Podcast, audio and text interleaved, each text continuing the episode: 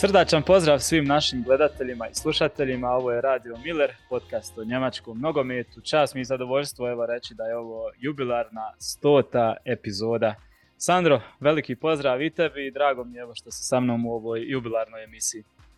Pozdrav, hvala što si me pozvao eto, da, da ovo malo proslavimo. Pa zapravo si dio stalne postavke, sad ne. nema, nema više druge. jedino ovaj, neke obveze nas mogu spriječiti ovaj, pa da, da ne bude netko od vas, tako da s druge strane mi je žao radi, radi toga što su spriječeni zbog više sile Jan i, i Mihajlo, volio bi da su i oni s nama a u ovom jubileju, ali eto, bože moj, bit će u nekim od narednih emisija i ovaj, jeste stota, ali nije, nije zadnja, bit će ih nadam se još stotine.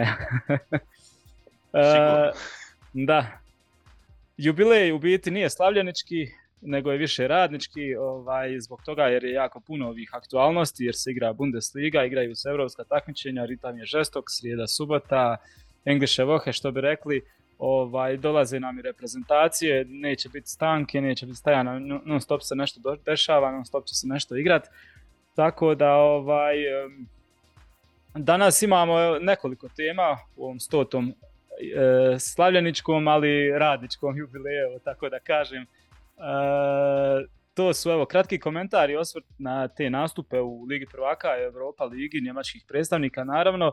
Zatim ćemo se prebaciti malo na ždrijeb Lige prvaka i Europa lige. Ovaj, samo dati kratki komentar, ono, neke prve dojmove, jer je ždrijev super, super lud. Ovaj, Potom ćemo kratko najaviti 25. kolo Bundeslige, ali baš ukratko nema nam Jana da idemo sa svim statističkim podacima, zato ćemo mi dati kratki komentar.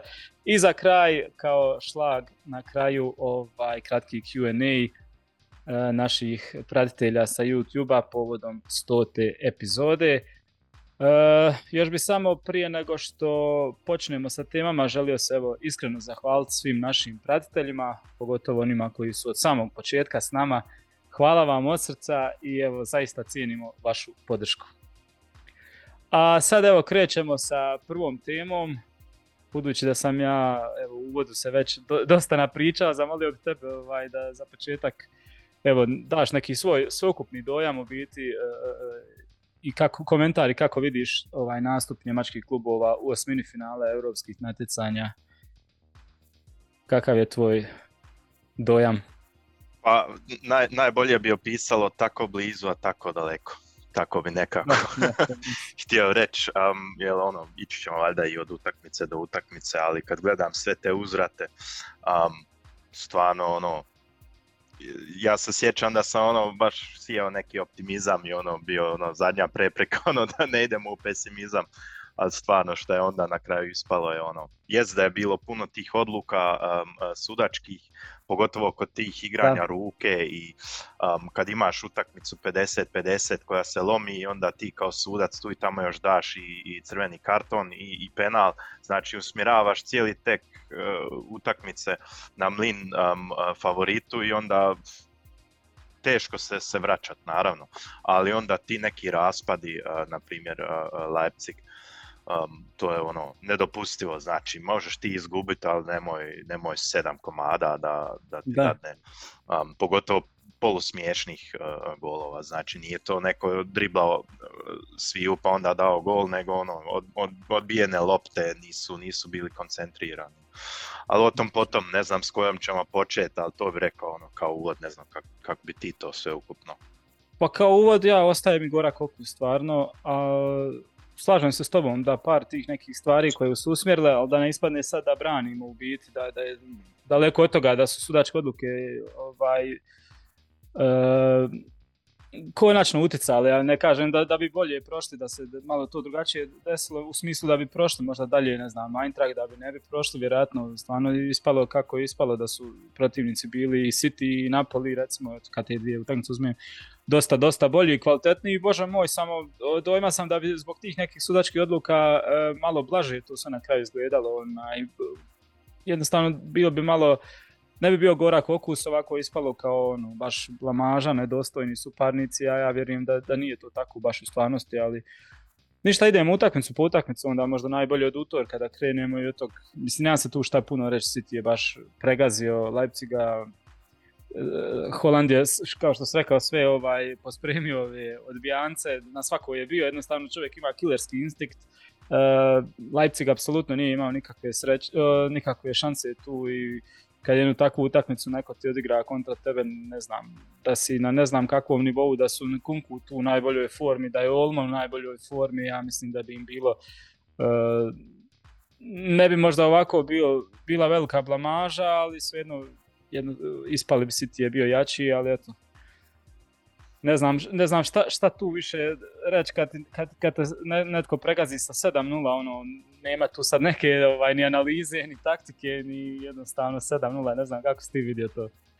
Pa slično, ono, ne, ne mora se, ja mislim, tu ništa puno ni pričat, ono, City da. daleko bolja, bolja momčad, um, imali su povoljan rezultat, Leipzig i dobro su krenuli, po meni utakmicu nije, nije izgledalo ono da će biti na kraju 7-0. Um, onda taj uh, uh, penal, um, stvarno ono, ne moram se sad vaditi na tom penalu, ali um, to te dotuče i onda ja mislim da je dvije minute kasnije odmah pao taj drugi gol, ja mislim da je to presjeklo. Znači, jest tu možda bio i faul i o tome se može pričati, ali nećemo se o sucima sad, ono, nije to na kraju um, bilo krivo što su, što su ispali, nego to te slomi, ja mislim mentalno Um, su znali da u gostima protiv City-a takve momčadi, um, ja mislim da je dečkima jasno da se tu teško vratiti, pogotovo fale ti najjače karike.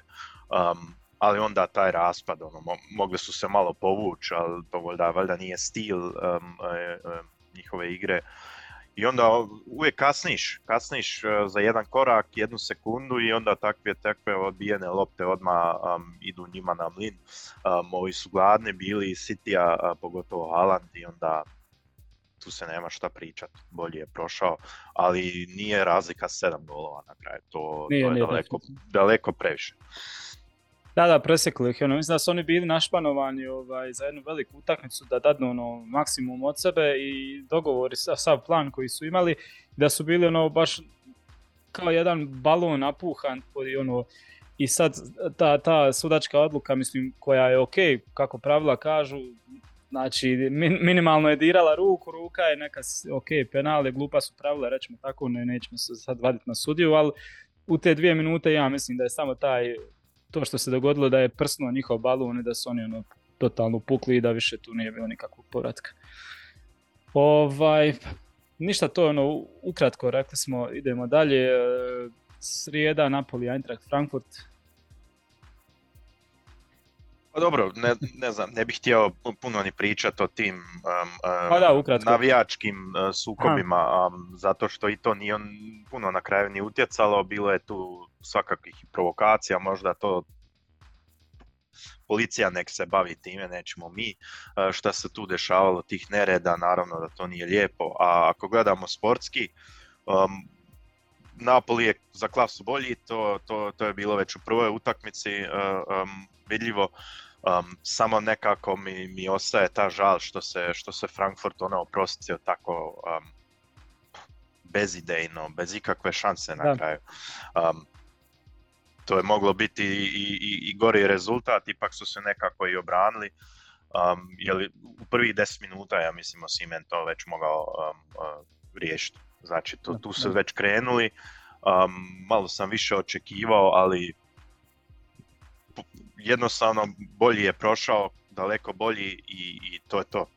Znaš šta, realnost Kad je bio ovaj, ždrijeb, tek kad smo komentirali nekad prošle godine, ovaj, mislili smo da tad je Napoli svima bio nepoznanica u biti, ono, ljudi idu tako jako, tako dobro igraju da smo, ono, realno je bilo razmišljati o tome da ne mogu takav nivo zadržati cijelu sezonu. I mislili smo da će sad past u ovom dijelu sezone, da će igra opast malo što bi bilo realno, a da će Eintracht zadržati neku svoju pa možda i povećati da bi tu imao šanse. Ne kažem ni tad da, da bi možda prošao, međutim desilo se suprotno, Napoli je nevjerojatno zadržao tu razinu forme, melju sve pred sobom, uh, a, a Eintracht, a i većina njemačkih klubova su baš u ovom najvažnijem dijelu sezone pali sa formom, uh, timski, kako timski, tako i igrački, što posebno mislim na Eintracht, jer to i njihovi treneri sami govore, Ovaj, tako da i, i ok, bilo je to Napoli, izvukli su, Eintracht je sezona uspješna, super. I slažem se s tobom, baš ispada sad ružno, no gorak okusa u pitu, uspješna je sezona, prošli su grupnu fazu Lige prvaka, to je sjajno, možda smo dobili samo dojam, e, nisu izvukli City, a nisu izvukli Real, nisu izvukli Liverpool, izvukli su Napoli, ono, nadat se javi, možda s njima se baš mogu nositi, pa možda to četiri finale, pa ono, ali ovo je super zadnjih sezona. Malo je ružno što je ispalo, ali to je ispalo kako je ispalo, možda onaj crveni karton je bio prestrog na Muaniju, ali ne vadimo se na to, Napoli je zasluženo ovaj, razbio Eintrachta i to je to. Ono, sad oni u biti imaju veći problem da izvuku Bundesligi, da se vrate na, ali o, tom, o tome ćemo možda kasnije ili nekim drugim podcastima. Tako da to je neki ovaj moj dojam. Ne znam imaš šta dodat, možemo kratko još spreći na Europa ligu. Slobodno na Europa ligu, iako tu nemamo bolje vijesti. da, da, da. A, pa evo ne znam od čega krenuti. Freiburg Juventus. Rekao je komentator na kraju, ovaj, nakon slučajevog zvižduka, Freiburg Graus mit aplaus. Mislim, ja sam tako na kraju dojma sam, ok, imali su i crveni, moglo je puno gore proći, Juventus je, nije, da je, još bi ljepše bilo da nije desio taj gol u 95. minuti na kraju, ali ok, nema šta reći u biti. Možda je malo meni čudno bilo što je ovaj što je dobio crveni karton Gulde, kako se zove, što je igrao uopće prvo, jer čovjek ima samo 13% ove sezone odigrane minuta ovaj, od mogućih. E, tako da to mi je malo bilo iznenađenje, na kraju se ispostavilo kao greška, ali bože moj, Juventus je jači je suparnik, e, tu možda smo isto dojma da moglo malo više da u ovom trenutku kakvom je Juventus teškom problemu, ali ništa strašno. Ono, Freiburg ok. Pa isto bi rekao ono, možda ono se, se, se razmišlja o tome kao Juventus e, nije, nije među prvih 3-4 u, u, u, u talijanskoj ligi i nije ono u najboljoj formi bio, ali realno kad gledaš ono, samo talijansku ligu, oni su izgubili 15 bodova zbog um, um, ono, nesportskih odluka, um, uh, tako da ako njima dodaš, ja mislim da bi oni bili uvjerljivo uh, druga momčad u, u talijanskoj ligi, tako da nisu toliko loši koliko možda izgleda na, na papiru. Um, I onda, onda imaš tu formu Freiburga i onda smo možda i svi poletili i misle sad, mogu se oni nositi, a na kraju si vidio, vidio si šta je klasa i pogotovo gdje je iskustvo i trenersko iskustvo, baš to što spomenuo. Izvadio je Grifu i, i ubacio tog e, Guldea na kraju koji nije baš um, možda bio na toj razini i na kraju ono, poslije utakmice si pametniji nego prije utakmice, znači um, moglo je to i dobro proći, ali na kraju onda vidiš gdje je iskustvo i od Štrajhe, ovo mu je prva knockout utakmica um, koji igra na toj razini sa takvim uh, protivnikom, tako da, um, ovo je škola bila, lijepo su, su, su ovu sezonu bez tog drugog gola 1-0 dva puta izgubiti od velikana kao što je Juventus je sasvim dobro i nisu djelovali da je da su daleko. Da. Ono, nisu, nisu kao i Leipzig se raspali, um, nisu ni izgledali čak ni kao po meni kao um, Eintracht sa Napolijem, nego blizu su bili, ali vid, vidla se kvaliteta. A o sucu ne bi tu puno ni pričao, jer na kraju se mora reći da je i ona uh, uh, odluka um, video asistenta za, za 1-0 koji su revidirali um, isto išla na Mlin Freiburgu na kraju. Da, znači, da, ni, ni, ono, bile su tu i odluke uh, koje su išle njima na, na ruku, tako da... I uvjerljiva grupna okay. faza. Da. Uvjerljiva grupna faza, to se mora isto spomenuti. Da, Juventus 400 i nešto ovaj, ima utakmica u europskim natjecanjima, Freiburg tek 40 i neka im je bila, tako da... Ovaj. A, I Štrajh i Allegri, okay. znači da, to su isto da. razine, ono, ne moramo, ne moramo sad osporivati uh, Štrajh, ali ipak mora, moramo biti realni da pa ne, Allegri nije, nije početnik na tom području. Znači on dobro zna šta se dešava i kako treba igrati. Jak su misli ono, šalili se da kao ne znaju oni Freiburg ni gdje je ni šta je, ali znaju. Znao i Allegri, zna i Juventus. Da. Pa vidjeli su u drugom poluvremenu biti kako je on, ovaj, iako ima i prolaz, dobro malo izmijenjao ekipu, ali Ome je gestikulirao on cijelo vrijeme pored out linije i derao se baš, ono, galamio cijelo vrijeme na neke igrače i tako da se vidjelo da ono, ne, ne smijete se opustiti ipak. Respektirali su Freiburg. Nema Ozbiljno su ih shvatili, što je, što je jako velik kompliment za, za, za Freiburg. Da, da, apsolutno. Uh, jedna od većih razočaranja je Union nismo se nadali da će se, da će, baš smo rekli da je teško da Union može ponoviti još jednu utakmicu sa onoliko individualnih grešaka, a i timskih u biti, na kraju se opet desilo da su opet nevjerojatno puno napravili takvih istih grešaka i već u prvom poluvremenu su dvije kardinalne napravile što je baš bilo ružno. Ovaj, ne znam šta se s njima dogodilo, ali totalno su pala im je koncentracija u biti, više ne mogu držati, a to smo nekad mi govorili u biti, da ne mogu kroz cijelu sezonu izdržati onaj svoj, mislim oni imaju što kaže Fischer, ja imam vrlo jednostavne zadatke za svoje igrača, to je vrlo jednostavan nogomet, ali ovaj, sezona je duga, odigrali su puno toga, a nemaju oni puno iskustva, tako da je negdje sad realno reći da je ta koncentracija popustila, da je to malo sve palo. Bože moj, jest u ružnom trenutku, žao nam je što nisu izvukli, ne znam, nekog teškog protivnika, nego nekog ravnog sebi i da su tu ispustili prolaz, da tu ostaje žal, ali sve u svemu opet oni su ostvarili i više nego, nego očekivano. Vjerujem da se možeš složiti sa mnom. Pa naravno, ono, to je fantastičan rezultat. Zamisli, prije pet godina su oni negdje u drugoj ligi se, se, se bavili sa, sa Sandhausenom i takvim, uopće ne osporivam, ali ono, sad, sad Ajax i, i, i, i takve momčadi su igrali. Tako da sve u svemu malo gora kukus zato što je ipak ono bez ikakvog ispaljenog metka ispao u drugoj utakmici, ali ako gledaš sve četiri, jer igrali su četiri puta sad sa Union San Giloaz, oni su četiri puta bila bolja momčad. Znači igrački, um, um, gledao sam i statistike kad je u gostima u, grupnoj fazi dobio Union, um, tu, je, tu je po svim statistikama Union uh, iz Belgije bio bolja momčad. Um, Berlin je dao u, ja mislim, petoj, šestoj minuti gol i onda su se branili po svom uh, uh, fazonu i nekako izvukli tu pobjedu. I kao što smo rekli, um, po meni ono, ja sam to isto tu i tamo spominjao, um, potrošili su tu negdje i tu svoju sreću. Da, ono, da. Naravno, to ne možeš uh, uložiti kao neki faktor taktički, ono, tu sreću, ali po meni to, to jest tako, sad nek me, nek me ljudi pljuvaju zbog toga. Točno, ne, ne, ne, XG sve govori da su oni jedno vrijeme imali nenormalno visoki... Oba performance, znači. Da, da, da, puno su iznad išli ovaj, da. nego, tako da nego što su bili, da. I sad je, sad je njima Union San Giloas pokazao um, um, svoju efektivnost, ono malo i, i njihovim oružjem ih e, pobjedili, ono, i, ali bili su ono, kad vidiš onaj Bonifas je um, daleko najbolji uh, igrač na terenu, znači nema ni jedan iz Berlina koji, koji se mogao nositi uh, s njegovim uh, dinamičnim driblingom i, i tako da su... nekog iz Unijona. Sad su skautirali dobro. možda. Tako da, a i iskustvo opet, znači Union isto to nije nikad igrao. Znači i Urs Fischer i svi ti igrači, znači taj uh, Knohe i Lejte koji su tu pogrešku za prvi gol napravili i oni još nisu igrali takve važne utakmice i sad ih je bilo hrpa i to te mentalno isto zahtjeva i, i sad su pali jednostavno kao što si rekao koncentracijom i ta sreća ih ne prati. Znači ne mogu više dati gol u prvoj minuti i onda se braniti i, i tako iznijeti utakmicu. Sad te greške koje nisu radili u prvom dijelu sezone, sad ih rade i sad ih to prati. Da. Nažalost. I Ali jedin... kapa dolje za rezultat, to da. se mora reći. ako oni su svoje ostvarili i čak prešli su u biti i iznad očekivanja.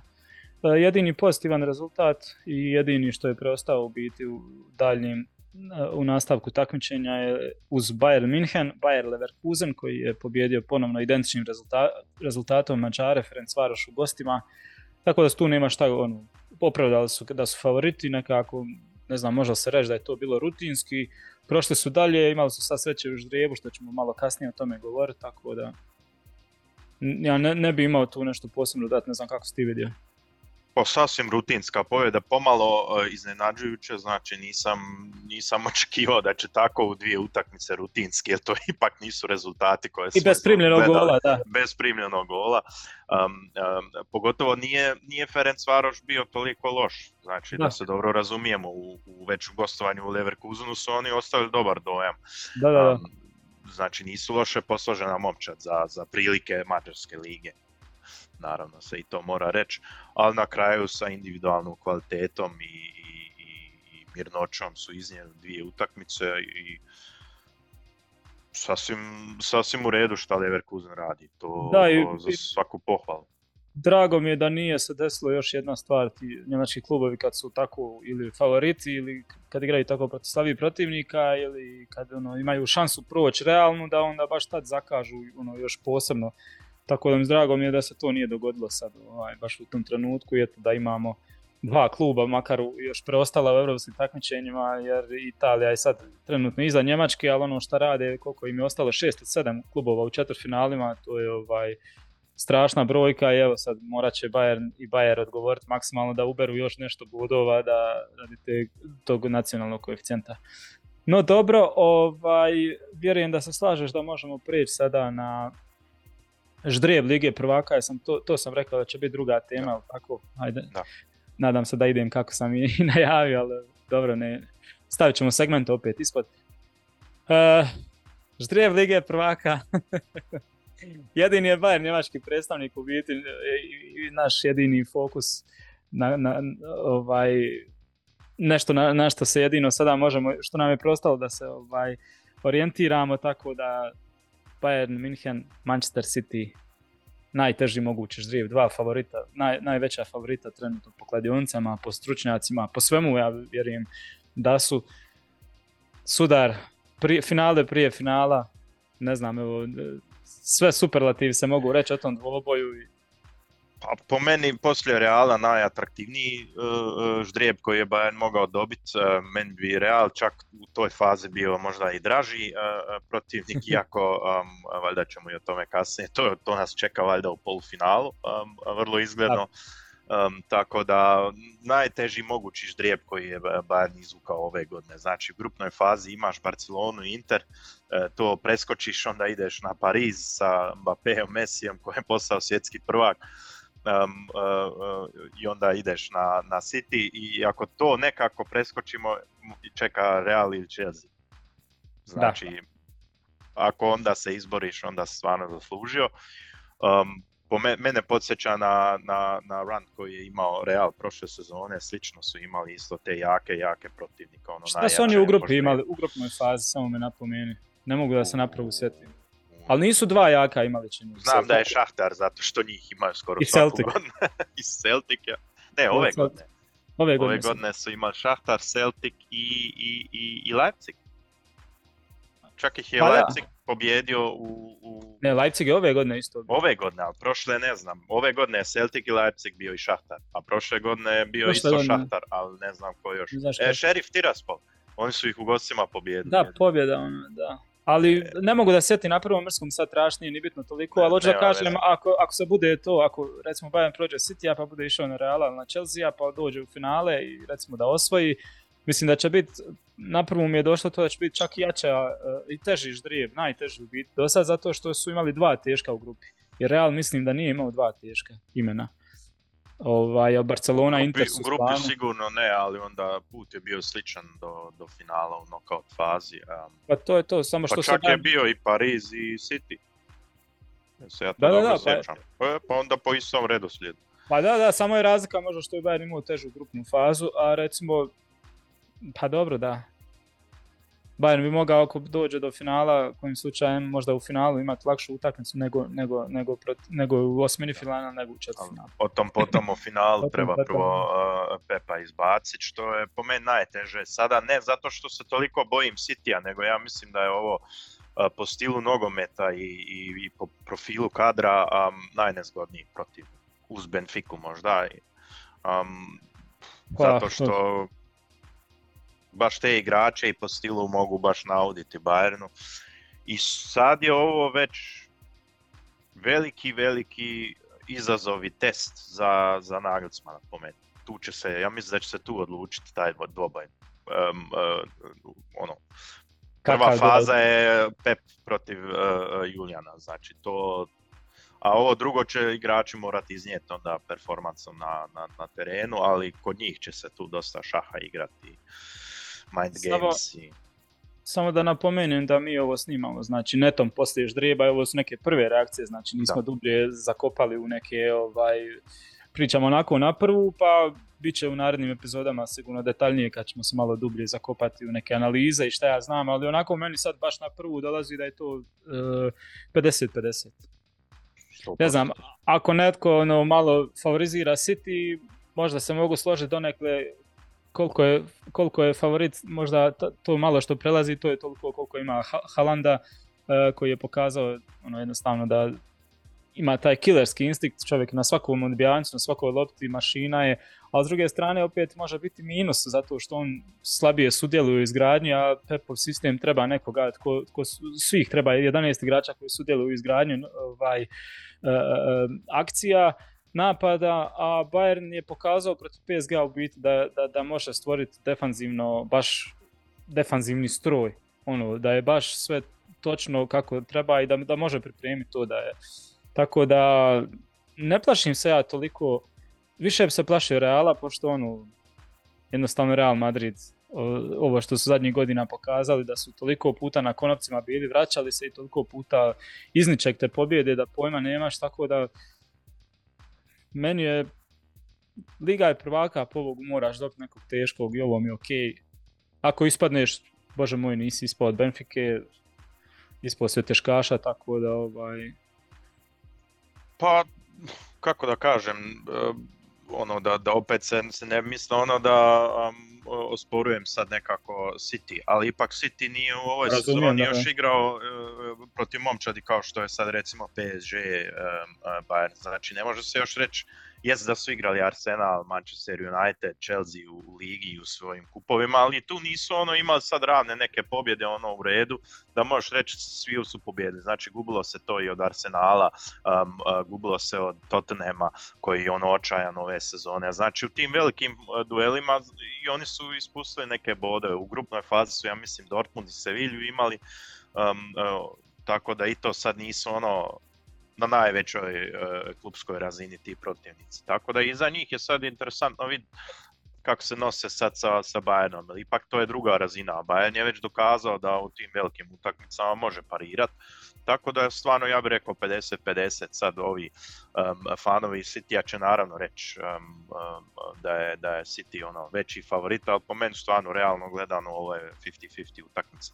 Pogotovo ako gledamo sad te situacije oko tih sudačkih odluka i sve to i taj vi, video asistent i to, to te može prelomiti znači na jednu i na drugu stranu ti možeš taktički perfektno ući, nemati nikakve ozljede um, uh, i onda u, u desetoj minuti crveni karton, penal i to ide na mlin uh, drugoj momčad.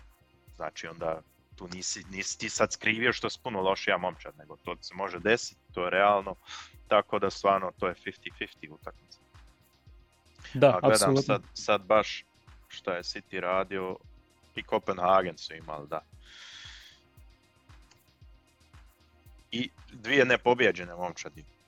Puno bi teži bio ovaj, taj City od prošle godine zato što bi veći stroj City od tih prošlih godina ono kad su oni pogotovo na jedna sezona kad su dvije sezone kad su uvjerljivo ovaj prešišali Premier ligu ali o, ima tu dosta stvari naravno kako će Pep tu se postaviti znamo da je on znao kemijat malo u tim nekim utakmicama jednostavno se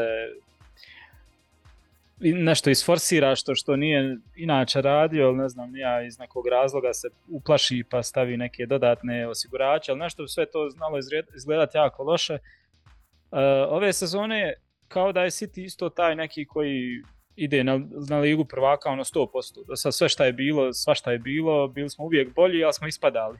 I nismo došli do te lige prvaka. Ovaj, sad kao da je nekako to sa Holandom jednostavno smanjeno je sve i broj kreiranih šansi i broj ovaj, dosta, to, dosta tih napadačkih uh, statističkih podataka je u padu, ali sa Holandom su dobili killera koji ono, nemilosrdno trpa, ako mu dadneš prostora i sve te odbijance će pospremiti. S druge strane, Bayern pokazao protiv PSG, opet ponavljam, strašnu obrambenu ovaj, E, snagu da, da, da kad je takva utakmica jedna jaka da, da zna posložiti u naglasman i detektirati neke stvari, dobro skautirati protivnika, tako da je ono to zaista, zaista će biti što kažeš, prvo duel njih dvojice trenera, s druge strane duel dvije jake, sjajne momčadi, ok, Bayern sad stvarno ima težak ždrijeb ove sezone, ali kao da su to znali, pa su kao nikad do sad u biti potpisali dosta široku klupu. Možda Bayern u Ligi prvaka možemo govoriti da ima po najbolju, najdužu klupu. Ako znaš da ti sjede na klupi Mane, Sané, Gnabry, to je ono, strašno, tu ima možda još Real neke tako igrače, City ima i ozljeda nekih i tako dalje. Tako da gdje god u, s koje god strane pogledaš, gdje god da udariš, ono, samo možeš su, o superlatima, u superlatima pričati o tom meču, ono, fantazija, kako god. Da, i baš interesantno ako gledaš e, drugi dio um, ždrijeba, znači u finalu će biti Inter, Benfica, Napoli ili Milan. Znači vrlo izgledno će biti talijanska momčad znači čeka nas tvrdo finale, kogod da bude protivnik.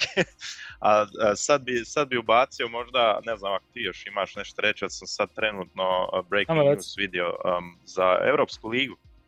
Ždrijeb je završen. Da, da, da. vidio ti? Pratim, da. Bit, samo mi je Leverkusen bio bitan. pa gledao sam ja i ko, moguće polufinale za, za Leverkusen, a eto, ne znam, hoćemo prijeći na to ili imaš još Pa može, mislim da ćemo baš široko pričati, posebno ovaj, o ovom duelu City i Bayerna kad dođe za to vrijeme i ostalima. Sad idemo dalje na ždrijeb i na ostale teme. Leverkusen Union. pa super. Rekli smo i za Berlin da je povoljan ždrijeb, ali... A realno? Realno možda i najbolji, a onda kad gledaš Feyenoord Roma u, uh, na drugoj strani, te čekaju, uh, otvorio se put za Budapeštu, ja bih rekao. A, pogotovo interesantno, Roma Feyenoord je bilo finale konferencijske lige prošle. Ne, kako, je li u EL-u sad u četiri finalu je mogao svako izvući svakoga, je tako? Da, da. Tako da si promašio si Manchestera, promašio si Juventus, i Sevilju i Sporting koji vidjeli smo kako je Arsenala prošao jedna tvrda nezgodna momčad, to zna i Eintracht iz Lige prvaka, tako da stvarno sve osim reći da su imali sreće u Ždrijebu i za polufinale što kažeš da Biće, biće ono stvarno otvoreno, ja mislim. E, otvoreno će se igrati sa, sa San Giloazom, a onda jel, jel dođe uh, Mourinho ili Feyenoord, opet je okay. jedno, bit će i opet napeto, jer ne vidim ja sad ni Romu uh, kao daleko jaču momčad. Jest imaju Dibalu i tako, ali o tom potom. A da, ali nisu Manchester, nisu. San Giloaz, jel ne trebamo sad u polufinalu. Srljate Da. Pravo si. ali stvarno interesantni ždrijebovi, ono ako gledamo sad i ove ne njemačke klubove, znači Juventus Sporting jako interesantno, a i Manchester se vilju gledat vrijedi bac toko. I takako. I takako. To je to, nažalost, preostalo su nam još samo dva. To Bayern i Bayer i to Leverkusen koji je bio na, na konopcima kojeg smo morali radi loše igre i svega što se dešavalo otpisivati, pa smo onda imali želju da samo da, da, da prođu, da ne ispadnu direkt odmah iz, na jesen uh, iz, iz, iz europskih takmičenja, pa su ono nekako jedva prošli i eto imali sreće kao, uh, pošto je bio poludiktiran ždrijev naravno u, u ovoj um, mogli su do, kao do, ovi koji dolaze iz Lige prvaka, do, mogli su dobiti nešto slabijeg protivnika, tako i bilo, dobili su Ferenc Varoš, prošli dalje, do, sad ih je Ždrije, Ždrije pomazio, ušli su i u neki malo bolju formu, malo je to Čavi sve posložio, tako da on odjednom iz, iz nekog ništavila se Leverkusen digao u jednu dobru priliku što kažeš da, da, da nikad ne znaš kako je Eintracht prošle godine osvojio, tako i sličan se put otvara i njima. Da. Dobro, e, šta nam je sljedeće bilo po rasporedu, kako sam najavio? Bundes, Bundesliga naredno, ono da malo komentiramo, da. Poslije, poslije onda da ja mislim Q&A. Mm, da, idemo kratko, ovaj, samo baciti koji komentar, znači sljedeće kolo je 25. Pred nama da, da. imamo nekoliko duela, večeras mi snimamo, snimamo petkom, večeras kolo otvaraju ovaj, Gladbach i Bremen. Zatim imamo Augsburg Schalke, Hoffenheim Hertha, Stuttgart Wolfsburg, Bochum Leipzig, Borussia Köln, uh, Union Eintracht, Bayern i Bayern i Mainz i Freiburg. Evo ne znam ukratko kakav je tvoj komentar ovog kola. Ima neka, nekoliko baš zanimljivih duela koji nešto mogu malo, znakoviti su, mogu nešto malo na tabeli pokrenuti. Pa naravno imaš, imaš taj duel uh, Gladbaha i Bremena gdje će se, gdje će se kod njih, uh, ja mislim, odlučiti ko, ko će ići ono um, uh, da gleda prema gore, znači da, ko ima da. još priliku da se, da se prikopči nekako do, do Europske lige i konferencijske lige, a ko će morat možda malo baciti oko na ovo što se dešava iza njih. Um, imaš e, frustracijski duel Uniona i Eintrachta što će biti jako zanimljiva utakmica u nedjelju. Um, znači dvije momčadi koje su ono um, ispale sad e, bez ispaljenog metka i, i, i, malo imaju rezultatsku krizu zadnje dva, tri tjedna. Um, I sad pred stanku moraju malo možda i popraviti dojam. Znači i tu se usmjerava, ja mislim, sezona i za jedne i za druge kako će ići uh, tijek dalje. Naravno, ništa se ne rješava, ali tu se možda sad vidi. Jel ti nosiš sad taj osjećaj dva tjedna gdje je stan? Znači, do, do, do četvrtog mjeseca nosiš, ako sad neko od njih izgubi taj osjećaj sa sobom. Onda imamo pomalo i smiješno Leverkusen, Bayern, odmah čim su i njih dva isplivali kao jedine momčadi koje su ostale u, u Eurokupima tako da i tu, tu će fino odmeriti snage i mislim da će lijepa utakmica biti što mi je jako drago Šabi Alonso um, da ga vidimo prvi put kako se vraća um, um, utakmicu sa Bayernom. A, imamo i u podrumu znači, znači duel Augsburg-Schalke, po meni najinteresantnija možda utakmica cijelog kola, jer um, tu ili se nastavlja niz Schalkea ili, ili Augsburg se, se spašava polako. Um, a volio bi da Šalke dobije tu utakmicu i da stvarno otvori onda sve. Znači onda se povuče i Augsburg u taj mlin um, uh, i, i onda naravno um, imamo Bohum koji ima kod kuće utakmicu sa Leipzigom koji je sad bijesan sigurno. I još ima Hoffenheim Erta, znači i tu. Isto duel Kele, da. Držne daje. plus uh, Borussia, Kel, uh, Borussia protiv Kelna isto, Borussia da. poslije ispadanja isto i poslije 2-2 sa Šalkom neke stvari mora pokazati, a Keln koliko god da je ono u ovim trenucima isto malo pod upitnikom, ovaj, ekipa je koja zna, zna odigrati nekad dobru utakmicu, iznenaditi te velike, uzeli su nekih bodova ovaj, ekipama jačim od sebe, tako da ono, Borussia mi je favorit, nema govora, ali ostavlja malo prostora da Kieln tu nešto iznenadi. Ono. Ne bi se iznenadio u biti da bude neko neriješeno opet, ali Borussia je veliki favorit.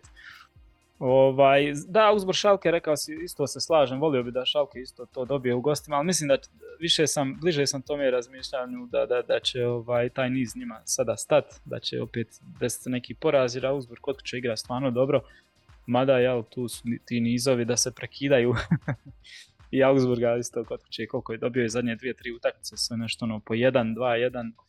Ovaj, Uh, Union Berlin, da, svak, uh, i Eintracht Frankfurt, uh, dvije ekipe koje su tu još u igri za tu ligu prvaka, tu su negdje blizu na tablici, obje su pale u što, što u biti igrački, što timski, isto u formama. Uh, ozljede Lindstroma dosta znači, ovaj, tu što kažeš, ako jedna ekipa izgubi više u biti Eintracht ako izgubi, mislim da će to biti poprilično veliki udarac njihove ambicije za ligu prvaka do sljedeće godine, tako da ono, baš je utakmica jako, jako bitna, ono, sezonski bitna, više za Eintracht mislim nego za, za Union jer je Eintracht baš podigao ljestvicu i sad pošto po to treba tu ligu prvaka opet izboriti jer i već imaju problemi, ono strah da će neki igrači im otići, da će ih teže zadržati, neke dovesti ako se opet ne izbori liga prvaka.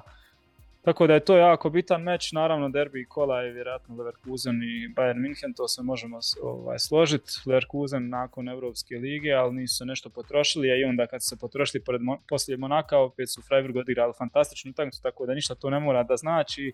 Uh, vjerujem da će biti dobra utakmica i Bayern je od, od primio od Augsburga tri gola, ovaj, a Leverkusen isto ima slabu odbranu, zna, zna primiti uvijek po dva, tri gola, tako da mislim da to mogao biti festival golova i onako opet neka utakmica koju će Bayern pobijediti, ali tipa ne znam, 3, 1, 2, 4, 2 ili tako nešto. Ne znam, možemo li se složiti? Ja mislim, ono, bit će golijada sad, uh, hoće li biti 3-2, 4-2, tako nešto, s... lako moguće. Um, nismo spomenuli sad Stuttgart-Wolfsburg, ali po meni to sad iskreno nije utakmica gdje ono emocije se meni ono toliko dižu. Um, uh, jel bit će ono tvrda utakmica um, gdje Stuttgart polako mora, mora fatat neke bodove, um, uh, a Wolfsburg isto ako želi um, uh, držati ritam, um, gore mora, mora dobiti, znači tu, ali tu X možda i izgledan.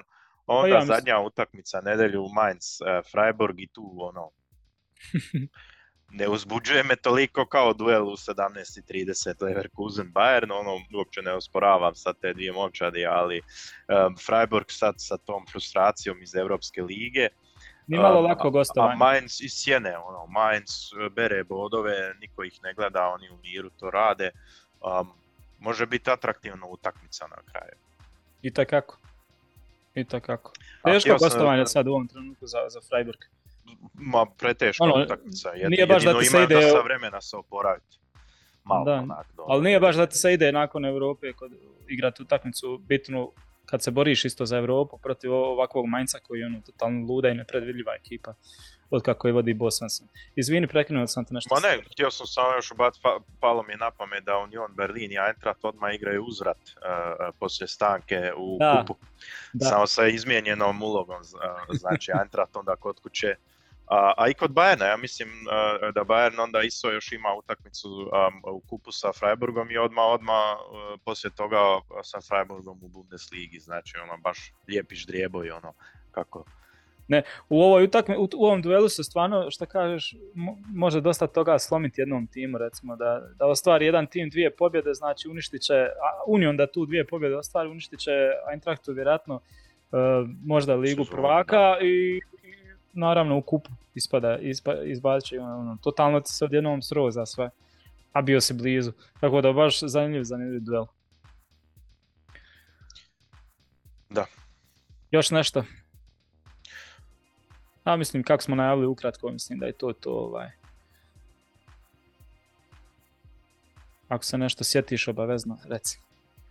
ne bi stavio ni jedan euro na Offenheim-Ertu. Ni na, ni, ni na bilo kakav rezultat. to je utakmica. A, stvarno, Bože, da, dobro. Sačuvaj. To je stvarno ova... Ne znaš šta ćeš dobiti tvoja koju neko, rekao da više nećeš ovaj, komentirati. Pa znam, ali kad i gledaš baš ono i situaciju, obe momčadi ono, imaju oscilacije, svakakve herta, a Offenheim nikako da dođe u neku formu. Um, a vrlo lako moguće da Offenheim tu iznije neku pobjedu, a, a može i herta. Znači, stvarno, to je na, možda i najteža utakmica za a, ikakvu prognozu. Ja sam i prošli put rekao da će Hoffenheim ovaj, blizu blizu da nije bilo tog crvenog kartona, stvarno ja mislim da bi uzeli bod, a možda čak, možda čak bi iznenadili potpunosti Freiburga. I sad mi je glup opet govor da, oček, da, da očekujem da će sad prekinuti taj niz, ali mislim da su blizu, mislim da su blizu. Samo očekujem od njih da vidim još malo više jednog žara kakvog imao šalke zadnjih utakmica u biti. Ono, matričani koji se baca na glavu. Naš ovaj ludak pozitivni. E, dobro, ako se slažeš idemo sad još na taj e, Q&A što su postavili naši dragi pratitelji na, na, na YouTube kanalu. Ako se nešto važno sjetiš, možemo mi u toku Q&A ovaj. e, dobro, evo ja idem ovako, u biti nisam ništa redao ta pitanja posebno, nego kako su tu, evo, recimo algoritmom kako dolaze, tako da prvo pitanje, evo krećemo Ivan Pupić-Furilj, E, prvo pitanje je kad vidimo kako obrana Bajerna funkcionira, je li možemo biti zahvalni Zuleu i Alabi što su otišli iz kluba? pa sad kako to dobro izgleda, sve samo sebi govori, ali ko je mogao znati. A pa sad ako sad ono teško je njih i uspoređivati naravno, um, ali um, Alaba u formi od flikove sezone, um, je Alpari sa, sa, sa, sa Delichtom sad u ovoj trenutnoj formi. Iako je njemu trebalo uh, vremena um, da se malo i prilagodi i treningu, i ritmu, i intenzitetu i, i svim, znači ja mislim da je, da je njemu dobro došlo po fizičkoj um, spremnosti um, te tri godine u, u talijanskoj ligi. Um, ali znalo se da je, da je možda upgrade, znači po imenu i, i, i, i ono, potencijalu je Delicht stvarno možda je jači. Veći plafon ima.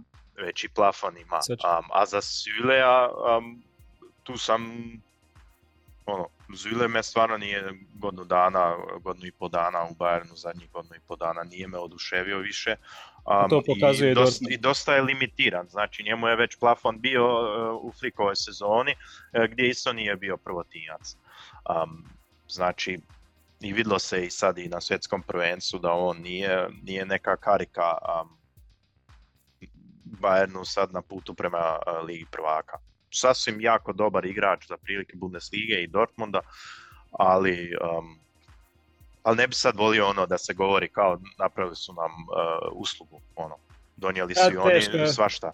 Jesu, jesu, nema govora. Ja mislim da je Zile ušao umjesto Boatenga u finalu protiv PSG-a i iznio tu utakmicu isto, ono je vrlo solidno.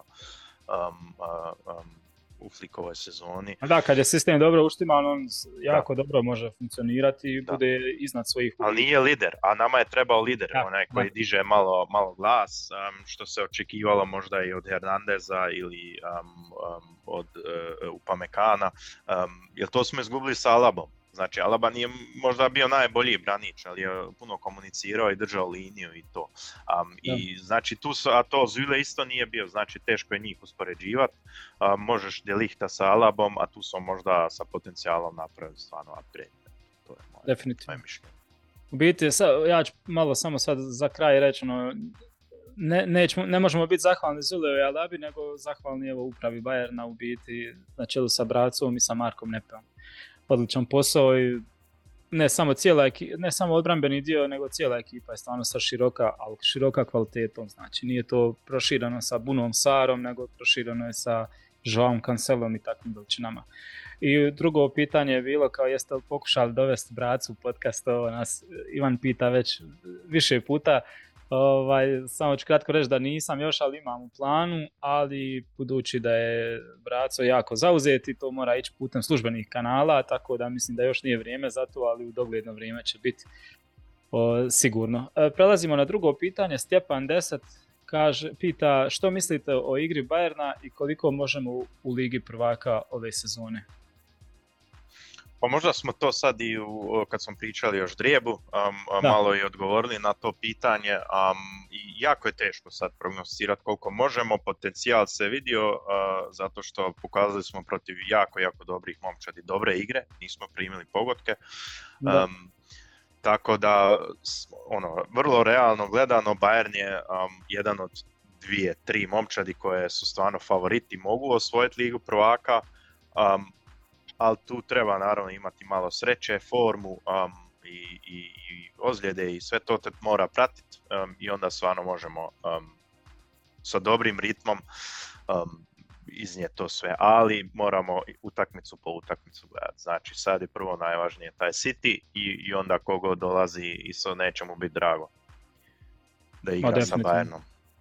Slažem se, ovaj Bayern je za ići do kraja, za osvojiti jer opet, kao što sam rekao, i kladionci i svi stručnjaci u City uh, smatraju da su favoriti, ali ne samo to, nego igrom protiv PSG su pokazali da znaju uštimati to protiv najjačih ekipa, protiv najjačih individualaca na, na vrhunski nivo, na, do, do u detalj uštimati da to bude perfektno. Uh, s druge strane, nikad širi kvalitetom kadar, tako da sve te neke preduvjete imamo, plus što Bayern nije briljirao, ovaj dio sad sezone apsolutno nikako. Do svjetskog prvenstva jest uhvatio formu, bio baš vrhunsku, pa je sad opet to sve palo, pa mislim da je konačno da, da će biti pogodak ove sezone sa, to, sa tim ovaj, ciljanjem na taj naj, da, da, da, baš ono naj, najbolji dio forme da je sad striktno za, za finale, polufinale i za vrhunac sezone.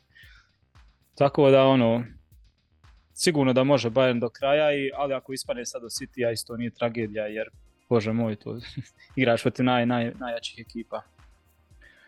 E, dalje, Velid Dlakić pita, mislite li da bi upravo Bayerna trebala ozbiljno razmisliti o prodaji Sanea ili Gnabrija na kraju sezone? Ovo je za tebe pitanje. uh, već sam, već sam puno rentova o, o, njima. Um, da stvarno mislim, ono, puno sam se um, obradovao um, pojačanju kad je došao Leroy Sané. Um, Također. Samo ja sam, dosta sam romantičar za, za, za, za nogomet. I ako neko dobije desetku u jednom klubu, poput Bayerna, drugo je dobiti desetku u Manchester City ili u Chelsea, um, koji su dosta ono umjetni klubovi. Nemaju tu, imaju i oni tradiciju, ali nemaju tu tradiciju kao što je Bayern i tu težinu možda nogomet. Tu se možda može svako složiti, ali neće, neće, neće sigurno ono baš svako. Um, ali um, ne možeš tako se ponašati kao ta dvojica i sedmica od Riberija naslijediti ono um, samo meni, meni je ipak draži još nekako um, po igrama i zalaganju Gnabri, jer imao je on i bolje sezone, ali ja od Leroy Saneja tri godine ja ne vidim ništa. Ništa što, što bi meni dalo ono dobar osjećaj da on zaslužuje tu plaću, taj standing i rating i desetku. Ono, mističan broj e, e, u takvim klubovima. Um, to uopće, uopće nije zaslužio po meni. Um, tako da ja bi stvarno potpisao njega treba, ako neko se interesira odmah prodati. I ne, jel, ne, možeš, ne možeš držati takve igrače koji osciliraju toliko u volji i formi. Um, um, ako još imaš u komanda sad trenutno najbolje, koji je uvijek sklon ozljedama, jadan, ono, ne može on ništa protiv toga um, i nije kriv, ali uvijek, uvijek se može uh, 3-4 mjeseca ozlijeti u naj, najgorem dijelu sezone, um, znači onda si ostao gol, šta onda imaš na tim pozicijama. Um, uh, tako da, pod svaku, ja mislim da su sad i procijenili, jer um, u ovoj fazi nije puno potegnuo kad je dobio priliku, um, ako neće sad neće nikad i, i, i 3-4 godine ga čekati je sasvim dovoljno, nije došao i to je to po meni. Gnabrija možda još um, mu dat priliku iduće sezone, ali sa Neo više ne bi. Pa razmisliti treba svakako, ja se mogu složiti, ali sad bilo bi me žao isto ja ne sviđam se, ne sviđaju se igrači kao sa ne koji imaju takav govor tijela i takav karakter, takvo ponašanje kad ti ne ide i ono sve što je, da ne ponavljam sad, ja to nikako ne volim. I može ti ne ići, može ti biti loš dan, ali pokaži da ti je stalo makar. A on to nekad, nekad pokaže da mu uopće nije stalo. Ja, ja ne volim takve igrače i Uh, i, ali oscilacije su najveći problem, znači od, od vrhunske elitne razine gdje nosi Bayern sa asistencijama i golovima u ne znam, nekom periodu, nije dug, recimo jesenas je bio taj period kod obojice u biti u nekim trenucima i onda, onda potpunosti nestanu, ali nestanu sa svim, i sa formom, i sa zalaganjem, sa voljim momentom, sa ovaj, govorom, tijelom, sve nestanu, potonu ok, ja bi ono, ako Bayern to može plaćati, ja bi rado imao u kadru, ali momci s njima dogovor napraviti kad ste takvi, vi ste klupa. Nemoj mi sad praviti scene, nisi za prve postave i ako se to može s njima dogovoriti, tako, tako bi napravio, ako ne, ako će praviti probleme zbog toga što misle da trebaju uvijek igrati kad su tako loši kao što često znaju biti, onda ja, razlaz. Uh,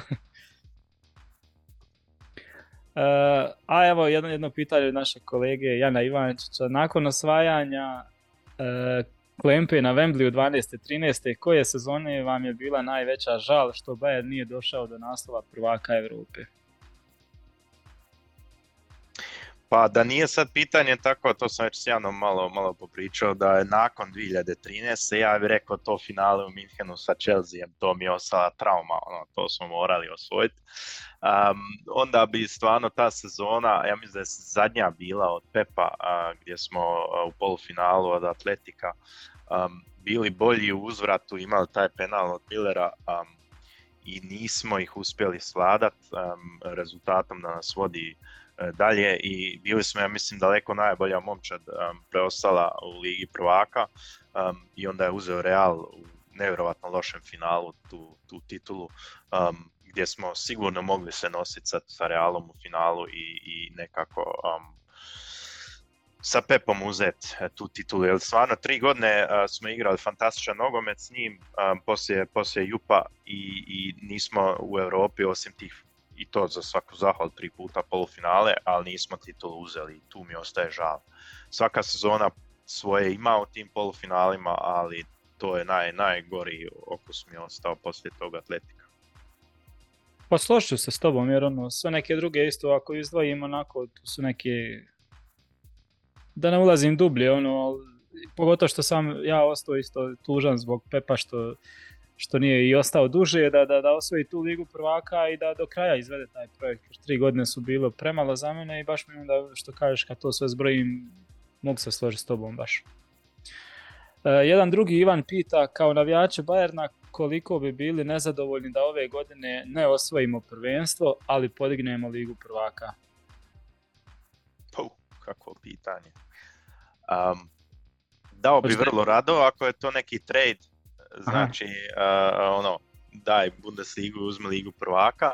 um, jer ipak bilo ih je deset uh, zaredom i malo da presjećemo, jer ja mislim kad tad će neko drugi postat prva. Ma da, mora doći. I, I možda malo i za, za javnost u Njemačkoj da, da, ima, da imaju osjećaj da može neko drugi biti prvak. Um, ali hm, ok bi meni bilo. Ne bi bio razočaran.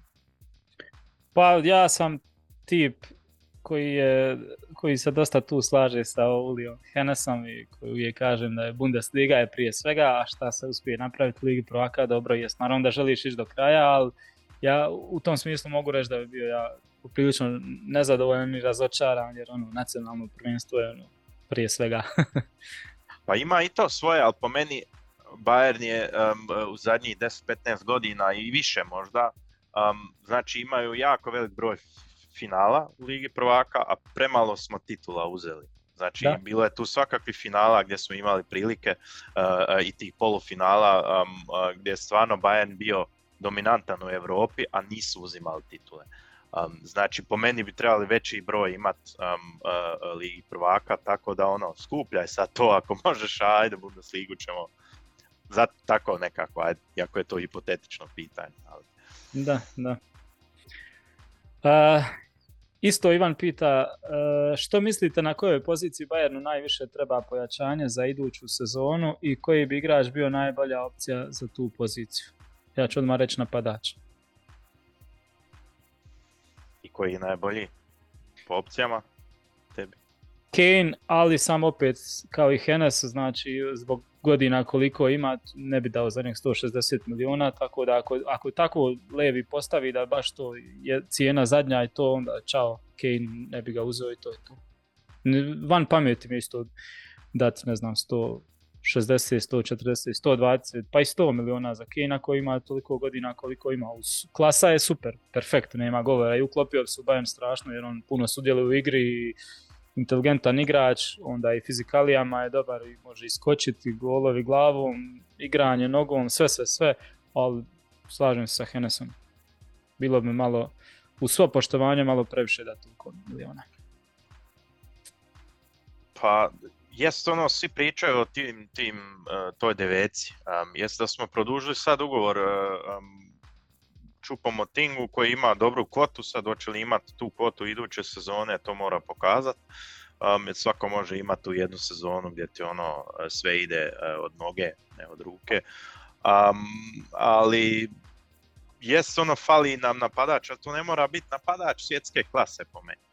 Jel, stvarno ja, ja, ja vjerujem da Bayern nije klub koji će davati 100-150 milijuna sad za, za jednog igrača, bio on 20 ili 30 godina, um, to ne vjerujem da će se, da će se desiti sad naredno, um, jer imaju još i, i drugih uh, planova, um, a bilo bi i za, za pričalo se sad i o Simhenu i tako tim igračima, čak i jedan Kolo Muani ima cijenu daleko više od 100 milijuna valjda, um, tako da po meni bi možda bio dobar pik, um, sad bit će tu i možda i hajka u komentarima, ali Markus Thuram, zato što je um, uh, slobodan igrač na, na ljeto, um, neće, neće nas puno koštat, a uh, imat ćemo više opcija na toj poziciji. Znači ozljede, kartoni, forma, Čupomotinga ili Millera ili svi oni koji mogu to i Serge to može, može igrati Um, znači imaš još jednog e, napadača koji je stvarno i sad iskusio igrati svjetsko prvenstvo i um, skupio to neko iskustvo i u Bundesligi napravio svoje skorere. Um, nije najviša razina, ali diže nam opcije za, za malu cijenu.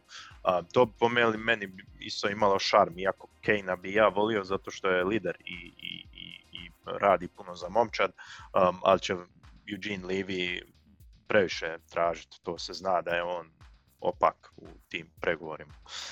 Um, a i Winger nam treba po meni. Mi nemamo efektivnog Wingera. Hmm. Znači, e, sjećamo se kad je e, Robin Ribery sve ukupno su dali 30-35 golova po sezoni u prosjeku, ako ih zbrojiš. A toga sad trenutno nemamo. Znači, Koman sad nije gol getter, jest dao važne golove, ali nije on igrač za 15 do 20 golova u sezoni. Um, taj potencijal ima Serge, uh, ali treba držati formu. uh, Leroy, ono, vidit ćemo šta će s njim biti, a Sadio Mane i njega treba možda, možda naći uh, uh, u formi, u poziciji, u svemu da se još bolje snađe, ali nije ni on nikad bio igrač za 30 golova. Znači, možda i tu treba, ko je sad tu najbolji pik? Uf. Možda Tel bude, možda Tel bude više krilo nego, nego napad, napadač. Tako ga vidi uh, Nagelsmann. A meni je važno bilo šesticu uzet, a to smo već riješili sa Lajmerom. To je već siguran transfer. Um, jer po meni imamo tu nek, u nekim utakmicama velike rupe, kad se malo Kimih zna pogubiti na poziciji, um, onda visimo, visimo tu um, i treba nam treba nama neki Kazemiro. Prosto, prosto rečeno. Da, da, da. Barem da imaš kao opciju. Ne mora on uvijek tu, tu kartu igrati, ali nemamo, nemamo Jens Jeremisa. Hmm. To nam fali. A, kad, kad smo cijene te spominjali u biti, ja isto nisam mogao zamisliti, ja sam mislio da nema tog ništa ni za Delikta da će Bayern dati 80 miliona, ali eto, dogodilo se tako da možda se dogodi 120 za Kejna. ali u ratama, znači um, um, u ratama, većina znači, toga ide. Ove, ove sezone smo 15 miliona samo u obračun stavili, um, znači to je ono jako dobar transfer. To je, to Mislim je, da ne postoji... Po meni džabe. Jel? Da. Ako to ideš na više godina, onda u bilancama to ti um, sasvim se drugčije onda um, um, Pa ja i projiciraš cijele budžete za te naredne godine i samo posložiš to sve i pokriješ sa nekim jamstvima. I, ali ovaj, ne postoji mislim ta transfer nijedan koji ide u cijeli iznos od tih velikih Ali šuška se oko Kejna, jer vidio sam um, uh, uh, na Twitteru komentar od Jana, Jana Age Fjortofta koji je ono, u, u Premier Ligi dosta informiran um, u Engleskoj ligi um, i odmah kad je bio taj komentar od Uli Hönesa, on je, on je dao objavu da uh, on zna da um, Tottenham ne može tražiti više 160, znači neće se uopće pričati o takvoj cifri, uh, bit će znatno niža um, i tu uvijek odlučuje na, naravno i igrač. Znači ako igrač da. ima kaže da, da, da bi on želio nešto drugo rad, a vrlo izgleda da on titulu neće dignuti u, u Tottenhamu osim Audi Cup koji je možda uh, njemu još naj, najizgledniji. Um, tako da, šta, šta da ti kažem, ako se on odluči, može on tu pritiska napraviti, a možda i on dosta napravio za Tottenham da Eugene Levy tu malo i popusti. Pa da, ipak je on i da izvuče do, ono, š, neke novce ipak. Da. Jer on je rekao da ga neće prodat uh, uh, um, ligu, nekom drugom da ga da pojača sa Manchester United. To, to sam je već rekao, reći, to neće. To sam htio reći, u Chelsea neće sigurno, a da. jedino u Manchester bi tu ten, ovaj, Kane bi mogao otići, ali eto, ako će ga on dati, nema tih puno elitnih klubova koji sad trebaju baš napadača, to Ivan Ivković isto spominjao, to se svodi na dva, tri ovaj, kluba i to ti je to. Gdje ćeš ti sad pored Wout Weghorsta u Manchester? Boga ti. Neću on strane, na klupu, Eric ako Bayern isto procijeni da, a sa Kaneom mislim da mogu napast dobro neka tržišta isto što se tiče ovaj, popularizacije kluba i prodaje nekih stvari. Recimo s njim je puno lakše Ameriku ovaj, malo bolje osvojiti. Jer ne možeš ti Amerikancima otići, ne znam, sa, sa Kimihom tamo, ali već im je Kane puno bliži i s tom pričom možeš puno bolje to malo poklopiti ovaj, u Americi, malo bolje to tržište. Treba razmisliti o tome da tu puno, puno radi pregovori sa, sa šta će biti sa Noerom. Jel, um, I šta da. će biti sa, da sa Neom, možda jel, trebaš i budžet. Ja ne vjerujem da bi sad još dodatno na to sve što plaćamo mogli još trpiti uh, uh Kane-a sa najmanje 25 milijuna milijuna, tu negdje ne, u tom ne. ratingu će on biti.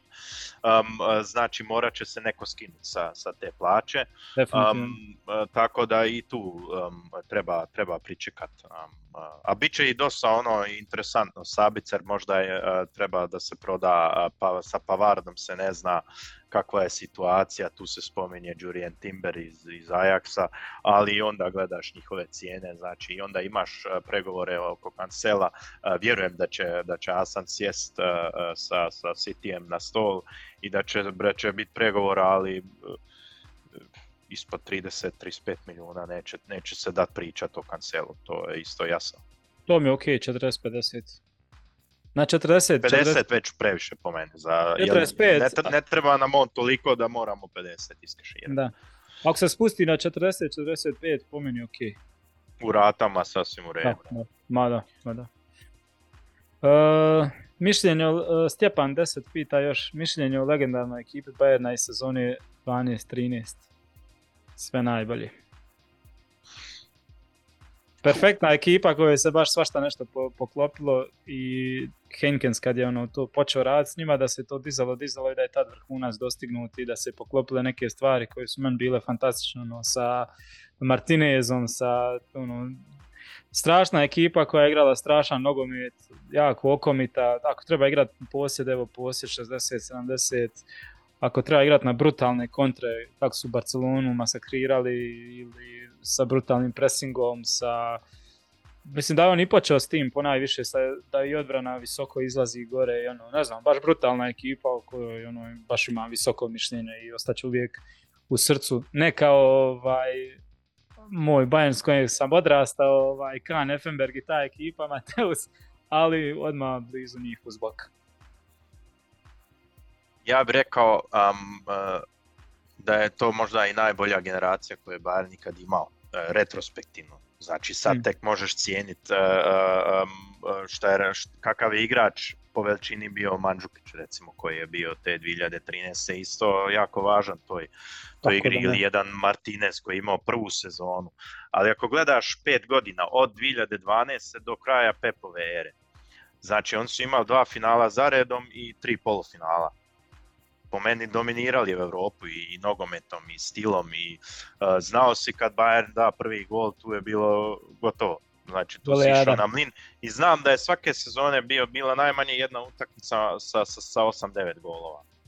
Da. Pa skoro svake godine ono, jednog smo satrali u HSV je bio ta momčad koja je najviše popila, ja mislim u to vrijeme. Uh, Rene Adler će, će se naježiti kad, kad bi nas čuo. Uh, ja mislim da je on najviše popio u to vrijeme. Um, ali stvarno, to je po meni generacija Schweinsteigera i, i Lama i, i to meni jedino, jedina trunka koja meni sad fali trenutno je momčadi igrači poput možda Schweinsteigera koji, koji stvarno ono to, tu jedini koji dolazi blizu njemu je Kimih ali ima on vremena još. Ima vremena još, da. Uh, Bej pita, prvo, ima tri pitanja. Prvo pitanje je šta mislite bili se Vlahović uklopio u Bayern? Pa mislim da bi samo što ovaj, nek se niko ne naljuti, još nije taj elitni nivo o kojem smo malo prije pričali, tipa Kane i to.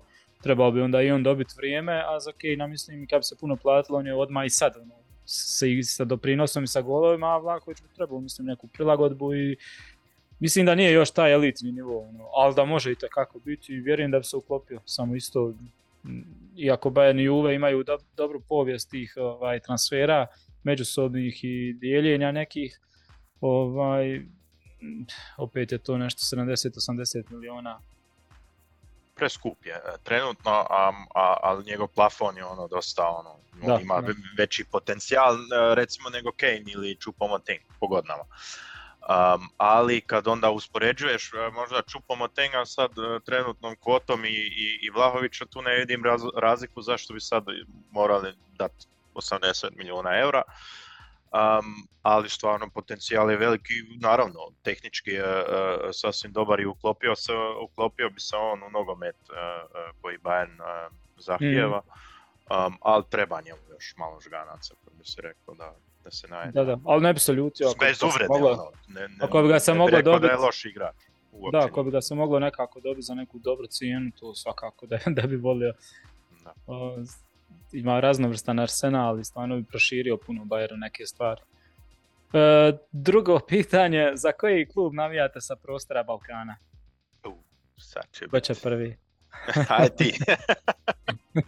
Ja imam dva, znači, u biti tri su kluba u mene u životu, ovaj, to je Bayern, Dinamo i FK Sarajevo. Znači sa Balkana navijam za Dinamo još i za FK Sarajevo. Malo čudna kombinacija, ali to je tako. Uf, e, kod mene valjda znaš, e, ja, sam, ja sam rođen u, u Sisku, znači blizu Zagreba i, i ono, e, kao malo dijete sam, sam otišao iz, iz Hrvatske i naravno um, nisam sad ono to, toliko povezano skupio sa, sa Dinamom, um, ali naravno navijam i za njih i u Europi i simpatiziram i pratim, um, ali ipak um, sam kao dijete bio na poljudu i, i je baka tamo žila i dugo sam bio Znači ono, ali nisam sad neki ono navijač, naravno, ona nije ono da, da, da stalno pratim, ali ono, volim, volim Hajduk, uh, tako da to, to su moje simpatije. Uh, kakva kombinacija, jer ono, to znam da je kontroverza oko uh, oba dva kluba i vidim i po tvojoj reakciji, ali ja to gledam ono, baš ono sa simpatijom i kažem ono, da bi sad morao birat, birao bi Hajduk, ali oba dvije momčade um, um, mi se sviđaju i pratim ih i, i volim kad pobjede. Treće pitanje, jedno za koje mislim da ćemo se složiti obojica i već je bilo priča o tome kao šta mislite o tome da se privatizuju klubovi u Bundesligi kao u Engleskoj? Mislim da to, to smo već govorili da ćemo napraviti jednu temu kad, bude, kad ne bude ovih utakmica i kad ne bude se imalo o aktualnostima pričati, onda baš samo o tome i tom pravilu 50 plus 1 i ovim nekim stvarima što se sad trenutno dešavaju i ovaj, sa nekim dodatnim sponzorima, ulaskom ovih investitora i tako dalje, tako da evo, Bej nemoj se ljutiti, sigurno do kraja proljeća i do ljeta da ćemo imati jednu emisiju koja će biti, koja će samo to tematizirati. Uh, not... dva, dva sata se dalo pričati eh, o tome. Da. To je to, a ja smo i ti već jedno, u jednoj epizodi pričali malo, ali proširit ćemo sa nekim još možda gostima i to, to baš mogla biti ekstra emisija. Čak da, Ivan Ivković je govorio da bi o tome trebalo isto ovaj, posvijetiti, ali kao, kao što kažeš i ti dva sata. E, Not pita da li mislite da bi bilo drugačije za Bayern da je postojao VAR u Ligi prvaka i ranijih sezona, a posebno mislim na 2016. i 2017. Ja mislim da bi. Da. Kratko jasno. Da, kratko i jasno. Real, da. real mi je ono pred očima i onaj Robben i ono sve što se dešavalo, tako da definitivno ma i onaj karton protiv Arturo Vidala i, i onda da. koliko je puta gazio Kazemiro ima, ima žuti, a gazi, gazi, gazi i ništa nije dobio, a, a Vidal samo puše i, i dobije drugi žuti, znači ono. Svašta je tu bilo i offside od Ronalda, e, imao je hat-trick offside ja mislim, ako se sjećam, ono, i to ne kao što sad rade one linije, um, nije bilo kao, kao onaj penal protiv Belgije na svjetskom prvencu gdje si imao ono milimetar nad milimetrom. Nego je bilo očiti. Nego dva metra skoro, a nisu ga vidjeli. Um, tako da, da je toga bilo, sigurno ne bi. Da li bi uzeli te titule, druga stvar, ali drugčiji ja, rasplet bio. Sasvim drugčiji. Možda ni te utakmice ne bi prošle, ne, ne govorimo to. Možda bi i mi ispali ranije. da, da, ne mora. ali bi neke stvari bile drastično. Vidi, vidi se sad kao šta se sve gleda ono, na kornerima. Bož sad čuva. Da. Evo odmah se nastavlja u biti slično pitanje od Rod Baileya. Pita da li možete uporediti primjenu Vara u Bundesligu u odnosu na Ligu šampiona i druge lige petice. Kaže hvala i pozdrav iz Irske. Evo kako lijepo. Pozdrav u Irsku. Da, pozdrav iz Njemačke? Pa ja bi možda rekao da, da po meni najbolje korištenje um, vara um, po meni um, je bilo na svjetskim prvenstvima sad um, koje smo gledali 2018. i, i 2022. Hmm. Um, a sad kad gledam zadnje, ono, zadnji dojam koji sad imamo mi je, mi je gorak nekako, ono, ne, ne razumijem više šta se u, u europskim kupovima svira i šta se ne svira um, oko te ruke, iz tjedna u tjedan naučim nešto novo, pa opet onda se revidira idući tjedan, idem u neke detalje, faze i u Bundesligi isto um, i predugo mi sve to traje, tako da um, ne razumijem to više i ja mislim da se krivo koristi, znači previše smo ušli u neke fine detalje i idemo od membrana do membrana i ono sve u neku dubinu um, koje niko više ne razumije. Sad već ono svašta nešto se gleda i, i svaki milimetar i sve se zaustavlja. Po meni imam osjećaj da se samo traži razlog da se zaustavi igra, umjesto da se to samo one 100% krive odluke revidiraju. To više ne vidim, nego gleda se ono po meni svaka glupost. A mi smo već govorili o tome kako je ono, bili smo zadovoljni primjenom i Vara i sučenjem Bundesligi zadnje, zadnji sezonu dvije, međutim sad zadnje vrijeme, u biti zadnjih par mjeseci smo isto dosta razočarani jer je bilo nekih situacija koje su baš ono iskočile iz tog e, kako je do sad bilo u Bundesligi i, i ovaj kriteriji nekako se promijenili i ta neodlučnost. Jedino su postali ti suci oko tog vara ovaj nekako e, traljavi, nespretni i nedosljedni i odužilo se i u Njemačkoj. Par utakmica je bilo isto, što bio, bila je najbrža primjena, slobodno mogu reći, u top 5 liga i ovaj, i odjednom je postalo malo duže i u Njemačkoj, u Bundesligi konkretno. Ovaj, tako da mislim da je sad svugdje što kažeš pomalo kritično i da je malo palo, ovaj, palo kvalitet posljednje vrijeme. To sigurno. A tu ti je, aj, Liga prvaka trenutno mislim da ima najbolje resurse što se tiče toga, mislim ima i Bundesliga, postoje tri ili četiri sustava ta po rangu kvalitete i po cjenovnom. Recimo u HNL-u se koristi, ja mislim taj treći po, po najslabiji, jer normalno ne može se platiti. Ovi elitne lige mislim da sve imaju taj najbolji sustav i sve to najbolje. I... Po, po meni možda se krivo koristi zato što um, um, previše gledaju, um, znači, uh, aj sad uh, ruka Henrisa protiv uh, um, Citya. To je pravilo sranja. To treba Pravilo je sranje, ali kako se koristi? Znači, on, oni su njemu samo tu neku stopiranu sliku. Znači, pritisnu stop i sad gledaš ti jel on malo onako takao uh, uh, ramenom tu loptu. Ali jel on usmjerio loptu u drugi smjer? Znači jel se utakmica promijenila zato što je on to, a nije mogao ni vidjeti loptu s leđa, ali jel on promijenio uh, to klop? Nije. Jel je, lopta je pala tamo gdje je pala i ovak, i da je on rame ono malo onak naslonio uz, uz, uz tijelo. Kao što je sinoć onaj u Freiburgu i to bi slično, ali ipak je tu možda još i veći penal zato što je promijenio sasvim, ono, ne znam se kud lopta otišla. I zato mislim ono trebali više ili, ili sad tu, tu Upamecano crveni karton, je se dosta isto diskutiralo. Um, jest vidiš da ga je malo tako, ali je li stvarno on njega toliko takao da je on nije mogao više igrati? Pogotovo vidiš da on je sebi ono malo gurnu loptu predaleko, um, Turam koji je bio na, u toj situaciji i nije mogao uopće više stići. Znači, tu samo ta situacija gleda je bilo nekog kontakta, ali taj kontekst e, nogometne inteligencije se ne gleda po meni i rasplet nekih situacija. Znači, samo se nešto valja je li bilo nekog kontakta, a po meni nije svaki kontakt ni faul, ni ruka, ni sve. Znači, da, da se razumijemo. A tu se možda malo krivo koristi. Nemoj uvijek te stopirane slike, ne gledaj malo ono dinamično. Širi kontakt, da. Slažem se, slažem tu treba možda više, e, po meni rješenje bi bilo, um, uzmi e, visoko ranžirane um, bivše igrače i stavi njih malo iz školu i stavi ih još dodatno u tu sobu. Ima deset ljudi, a jednog izbaci koji nema, nema pojma i stavi, stavi jednog bivšeg igrača koji će ti malo to u taj kontekst staviti ili on igra u nogomet i ima osjećaj za to i možda... Da, zanimljivo. A dosta sudija je, koristi taj uh, ta pravila ovaj robotski tako onaj a i da, da sebi ovaj olakšaju. Pravila kaže tako i tako, ja sam to odradio, još bahato se neki ponašaju. No, kao šta vi mene sad provjeravate, jel tamo piše članak taj, to i to, dodirnulo je ruku i čao.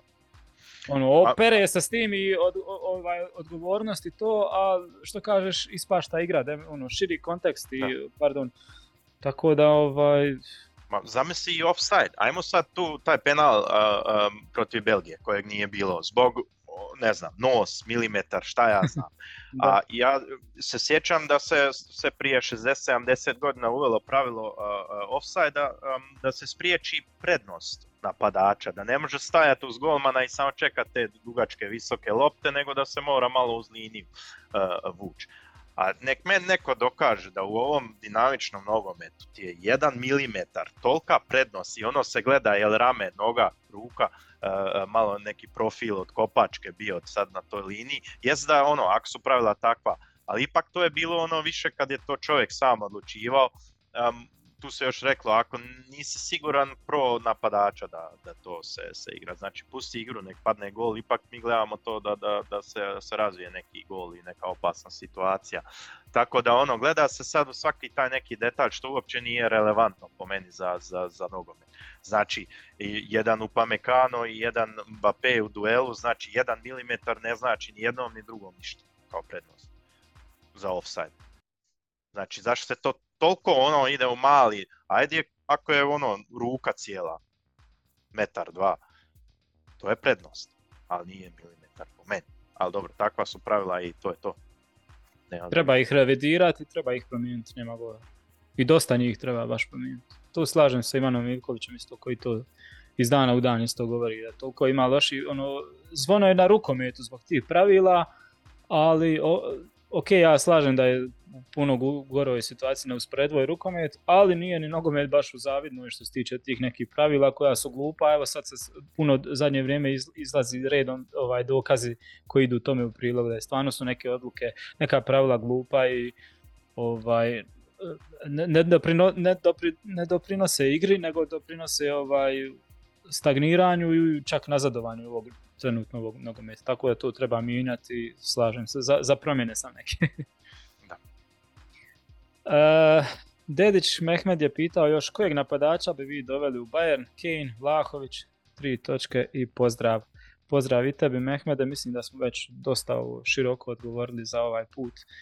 E, Mateo Ravlić još pita, to je posljednje jedno pitanje, mišljenje o Karlsruhe ovo mi je pitanje dosta čudno onako. Pa navija. Ja, mislim, pa dobro, da, da, razumijem, ali nema, nema malo šire mišljenja samo Kalstrovu. Ovaj... Tradicionalna momčad. Um, znači, po meni oni imaju um, baš ono i ja, mislim veliki, veliku fan bazu u, u Bundesliga. Ostali su dubok trag. Um, ako se dobro sjećam, ja mislim da je Oliver Kahn podrijeklom iz uh, Karlsruhe.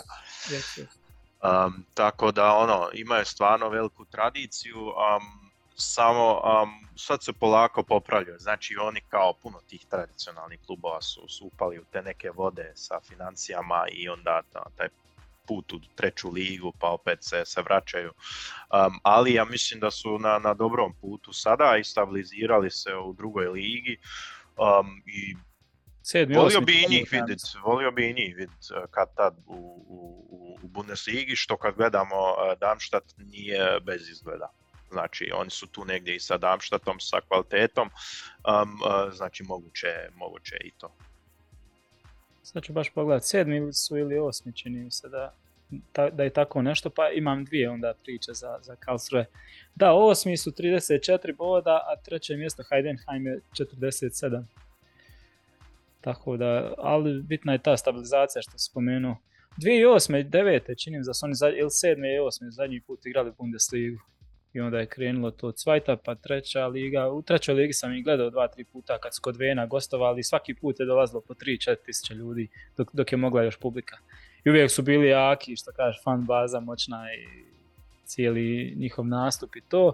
A druga stvar je što sam, kad sam bio mlađi, ne znam, pa ja u djetinstvu, hajde, sjećam se jednom da mi je ujak koji je godinama u Njemačkoj, da, je, da mi je donio jednom kriglu ovaj, baš od, od Karlsruja. I to mi je ostalo uvijek negdje urezano, ona, piv, ova, ona krem pivska mm. krigla, ovaj, ali kao sa posebno uh, izrađenim ovaj, uh, nacrtom grada, ili tako, nekim simbolima grada, ono, Karlsruhe. I uvijek mi je ostalo to ovaj, nešto je to iz djetinstva, nemam pojma zašto. Tako da je to prva asocijacija bila i eto na njihovi navijači što kažeš i, i uvijek bi volio da takav neki klub ok, prije dođe u Bundesligu, ne znam, nego, nego Heidenheim recimo, što ja znam, bez uvrede i Da, da, da, potpisujem. To je to, prošli smo sve predviđena sva pitanja, malo smo i ostali duže nego što smo planirali, ali Nije problem. Kao, kao da, da uspijemo uvijek ovaj, u kako se i dogovorim, nego uvijek se to probije većinom termina. Dobro, evo, stota epizoda. Šta imaš ti reći za kraj? Um, pa neka bude još sto takvih najmanje um, uh, i više uh, epizoda i hvala svima koji, koji um, uh, tebe uglavnom ipak je tvoj podcast um, podržavaju, slušaju um, nek nas dalje prate, mi ćemo, mi ćemo dati sve od sebe da bude interesantno i eto, šta, šta imaš još? Da, hvala tebi isto i hvala i Janu i Mihajlu i svim gostima do sad koji su bili po jednom i neki više puta, vi ste tu kao stalna, stalna postavka, ovaj, nekako mi je dobra atmosfera uvijek, kada, pogotovo ove aktualnosti kad radimo i onda je lakše kad isto uđeš e, u jednu rutinu sa nekim ljudima sa kojima znaš kako će nekad reagirati, lakše i snimati, budući da ja malo pratim i ovu tehniku pa te sve to ono odlači i onda je uvijek lakše s nekim, nekog si navikao reakcije i, i biti to je moja ideja podcasta, ono da nije mi podcast dovoditi kao podcast intervju i samo svaki put neko drugi da intervjuiraš, nego za mene je podcast naj prava stvar kad ti imaš stalnu postavku ljudi koji se dobro razumiju u te stvari o kojima pričaš i onda iz, iz jedne u drugu epizodu kad o tome produbljuju i ne znam šire, ali naravno povremeno i dovesti nekoga i tako da sam baš zahvalan što imam vas, što ste stalno tu.